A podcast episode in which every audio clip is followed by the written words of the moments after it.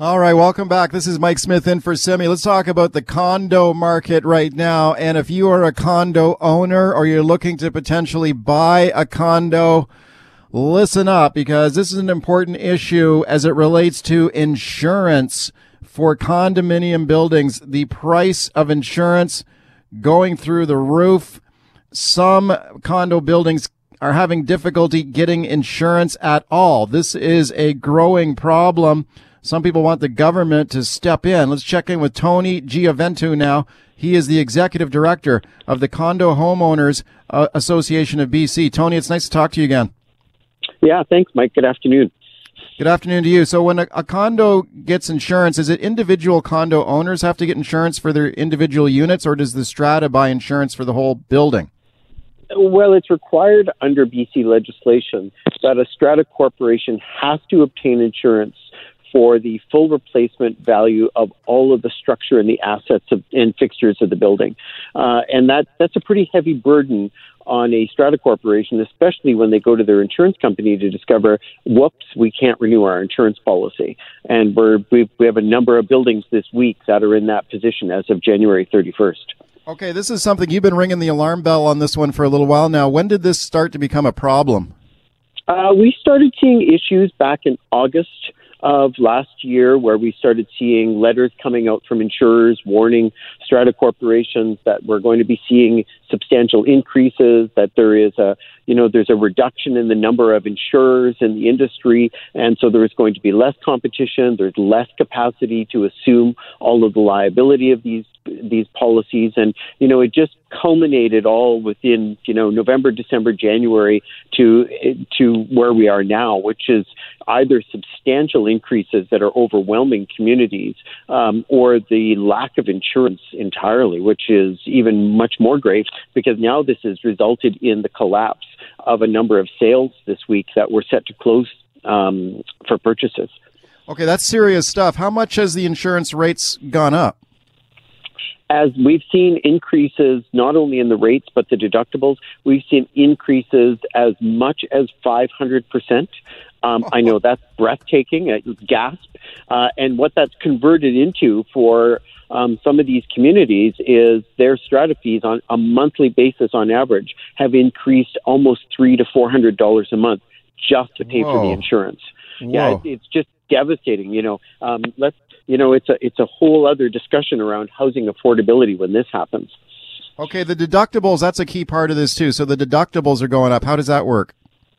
So if um, you know if I have a flood in my unit and it damages five or ten units below me, and there's a claim on the building insurance, then the original structure of the building and what was installed by the developer is insured by the strata, and that includes all the original finishings like cabinets, original flooring, those types of things.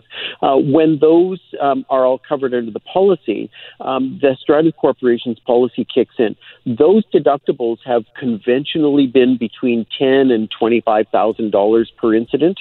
Those deductibles in many buildings now, not just isolated buildings, but quite a number of buildings, have increased either to one hundred thousand two hundred and fifty or five hundred thousand dollars per event. Whoa. So essentially, it leaves these communities self-insured. Oh, okay. Why is this happening?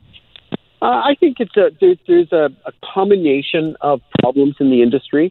Uh, one is the value of properties and all of the finishings within the units is um, much higher um, construction wise to reconstruct these buildings, and, and that's a bit of a reality check.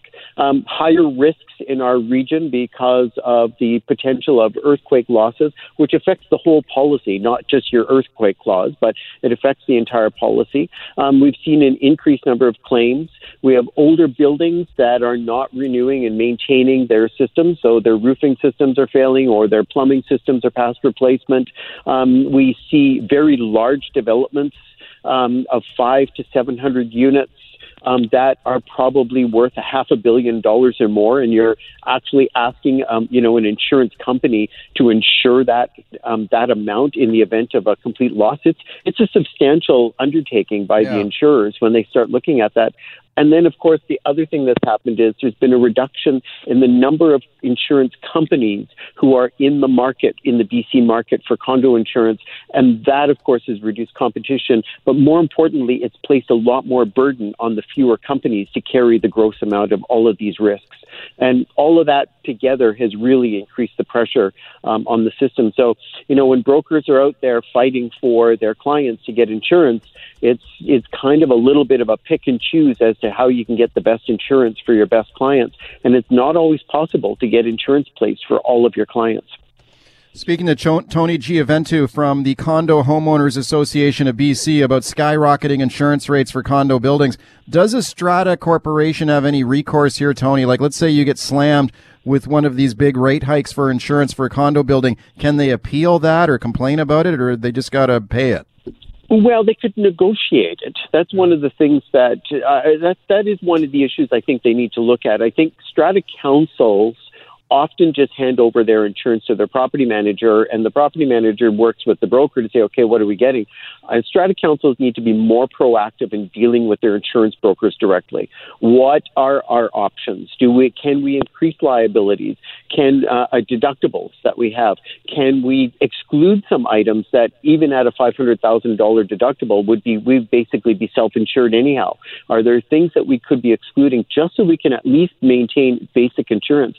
Right you know, the, the, the bigger problem with the loss of insurance is it doesn't just mean that if we have a flood, our building's not insured. It also means that your general liability and your liability for your um, uh, strata council members and the property manager also is canceled.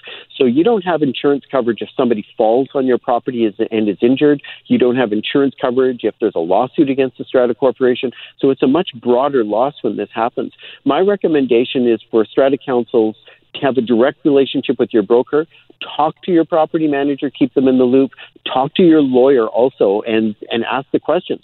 What happens if we can't buy insurance? Because our legislation never contemplated this.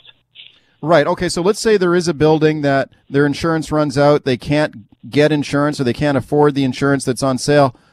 Uh, what does that mean? Like if someone wants to buy a unit in that building and the building is not insured, uh, does the sale fall apart? I mean, you got you have to you're required to have insurance, aren't you, to get a mortgage?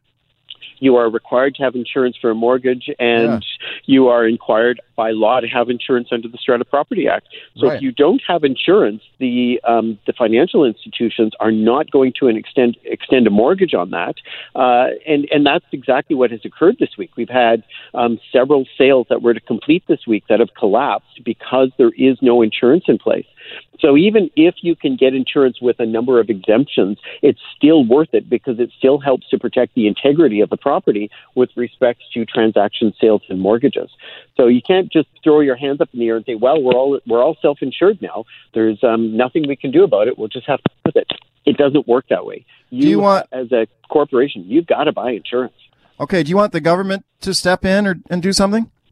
Well, this is a complicated dynamic. This isn't, you know, um, ICBC model um, works well for vehicles. Um, you know, it, certainly it has its ups and its downs. Um, but what's being insured vis-a-vis the number of risks, the liabilities, um, there, you know, there are manageable factors within that. If we convert um, a government type of a um, model for insurance for housing. Um, I'm not sure that any government has the capacity to take that on because of basically because of the overwhelming values of all of these properties for reconstruction. Wow. Um, government does have to step in, though. They do have to look at how we could limit some of the risks for um, uh, the insurance industry and for the strata corporations, so that they're not they're not narrowed into such a um, a fine body of having to insure for everything at full replacement value. Um, government could also step in and look at changes to the legislation that might actually limit the types of liabilities people might have um, and the type of liabilities the corporations may have. That may help as well, but there there isn't a quick fix here. It's a tough spot you're in there. Thank you, Tony, for coming on to talk about it. Yeah, good luck. And every anyone who is who is without insurance and they don't know what to do next for their strata corporation if they haven't, uh, we have a team of advisors that are helping the public out to just kind of walk them through what their options are. So they can contact our the CHOA offices and someone will be happy to help them out.